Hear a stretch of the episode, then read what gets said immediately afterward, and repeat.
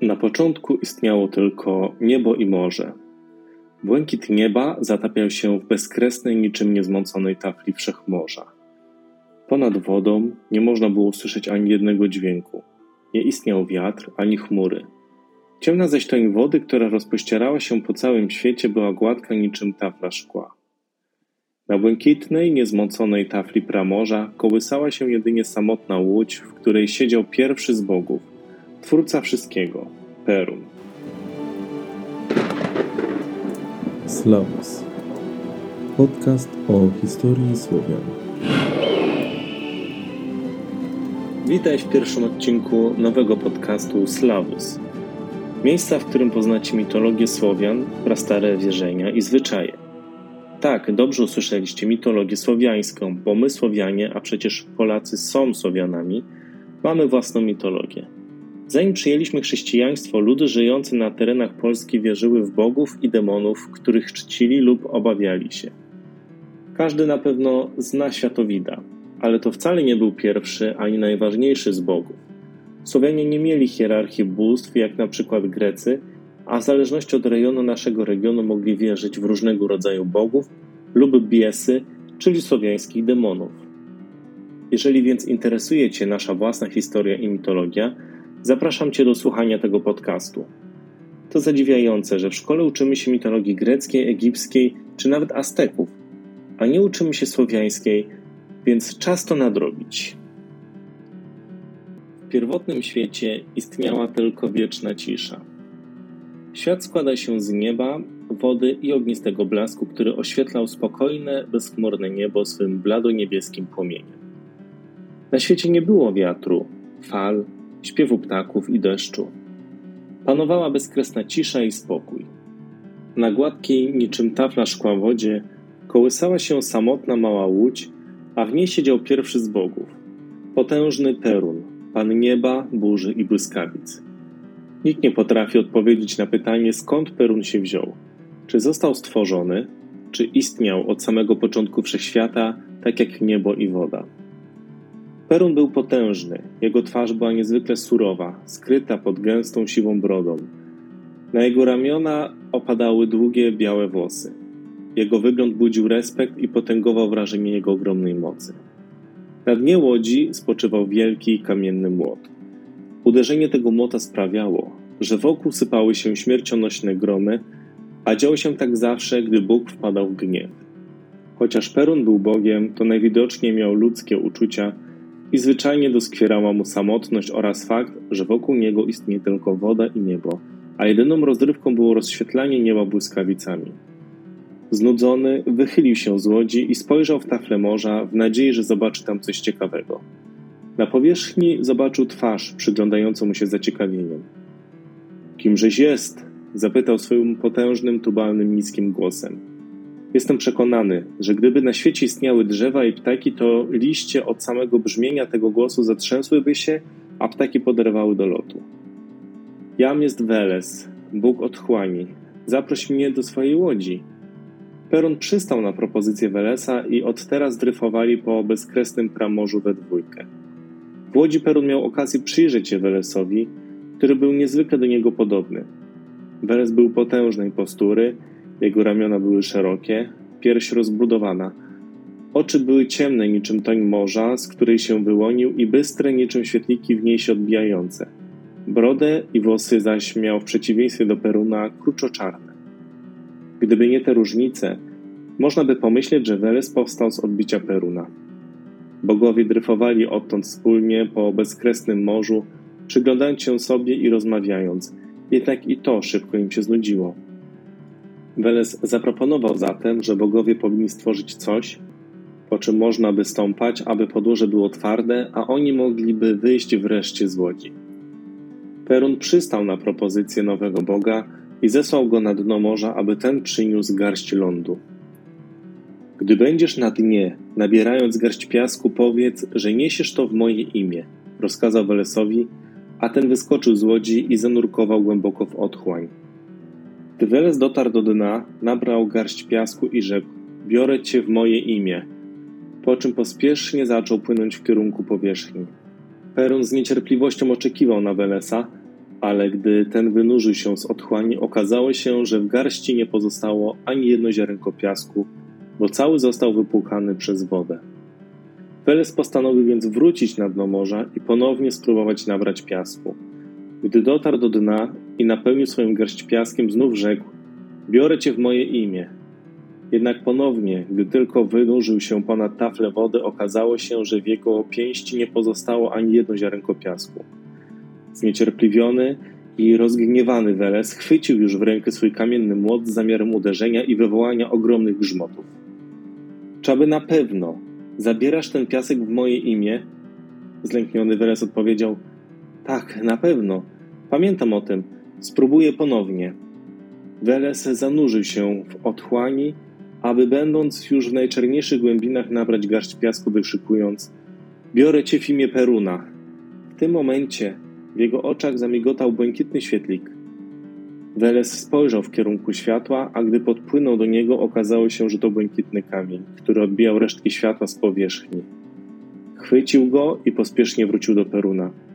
Gdy tylko wynurzył się, rozwarł swoją pięść, na której leżało kilka ziarnek piasku. Perun pochwycił je i rzucił na taflę wody, a te, gdy tylko dotknęły jej powierzchni, zaczęły pęcznieć, aż zmieniły się w wyspę.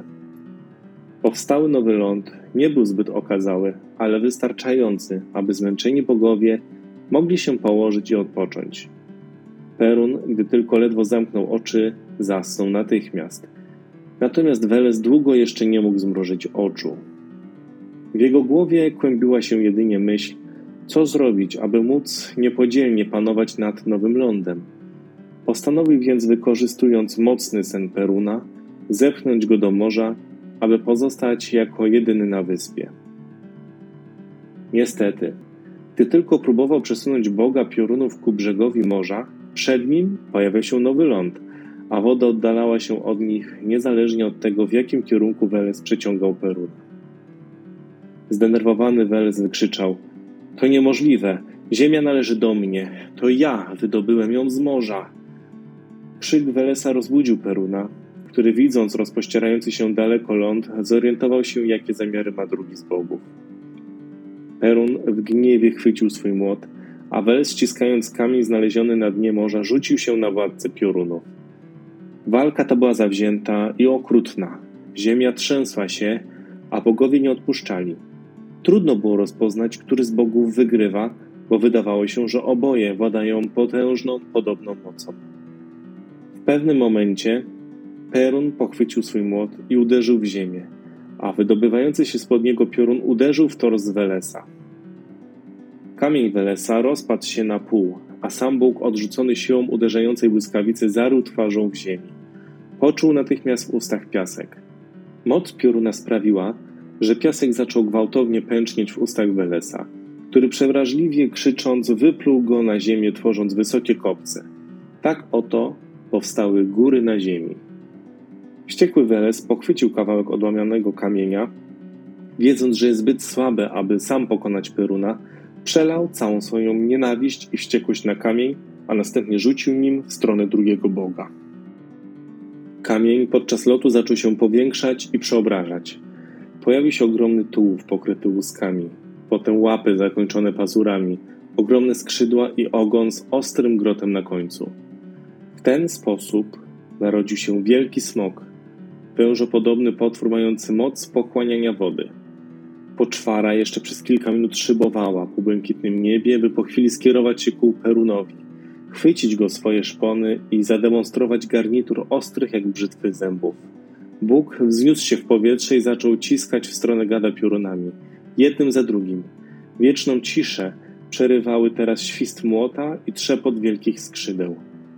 Walka była zażarta i wyrównana. Peron zrozumiał, że w pojedynkę nie wygra z Wielkim Smokiem, dlatego czym prędzej pochwycił drugą połowę błękitnego kamienia, uderzył swoim młotem, wydobywając błyskawicę, która trafiła w kamień. W ten oto sposób Perun powołał do życia wielkiego żmija, o wyglądzie przypominającym srebrnego orła z ogonem węża. Miał on też moc władania piorunami, z których powstał. Wielki żmij rozpostarł skrzydła i natarł na wielkiego smoka. Niebo rozbłysło piorunami, które wydobywały się podczas walki bestii. Wielki smok, wykorzystując swoją moc do ugaszenia ognistych pocisków, nabrał wody, by ta trysnęła z jego ciała. W ten oto sposób ziemia doświadczyła po raz pierwszy deszczu i burzy. Bogowie stali naprzeciwko siebie, przyglądając się walce bestii, aż zrozumieli, że walka jest na tyle wyrównana, że muszą ponownie stanąć naprzeciw siebie. Perun i Weles ponownie rzucili się ku sobie, szarpiąc się i przewracając do momentu, aż jeden wyrwał kilka kępek brody drugiemu, a za sprawą ich mocy z wyrwanych właśnie włosów wyrósł ogromny dąb o grubym i mocnym pniu. Drzewo natychmiast wystrzeliło rozłożystymi i gęstymi gałęziami ku niebu, a poplątane i grube korzenie wbiły się głęboko w ziemię. W taki sposób powstało święte drzewo życia, symbol nowego świata. Wysoko rozpostarte gałęzie, tworzące koronę drzewa, zajęły przestrzeń Peruna, Pana Nieba i boskiego ognia, a grube korzenie wdarły się głęboko w ziemię, która była królestwem powstałego z niej Welesa. Święte drzewo z życia na zawsze połączyło te dwa królestwa majestatycznie łącząc życiodajne siły ich obu. Walka widocznie osłabiła Welesa, który opadał już powoli z sił.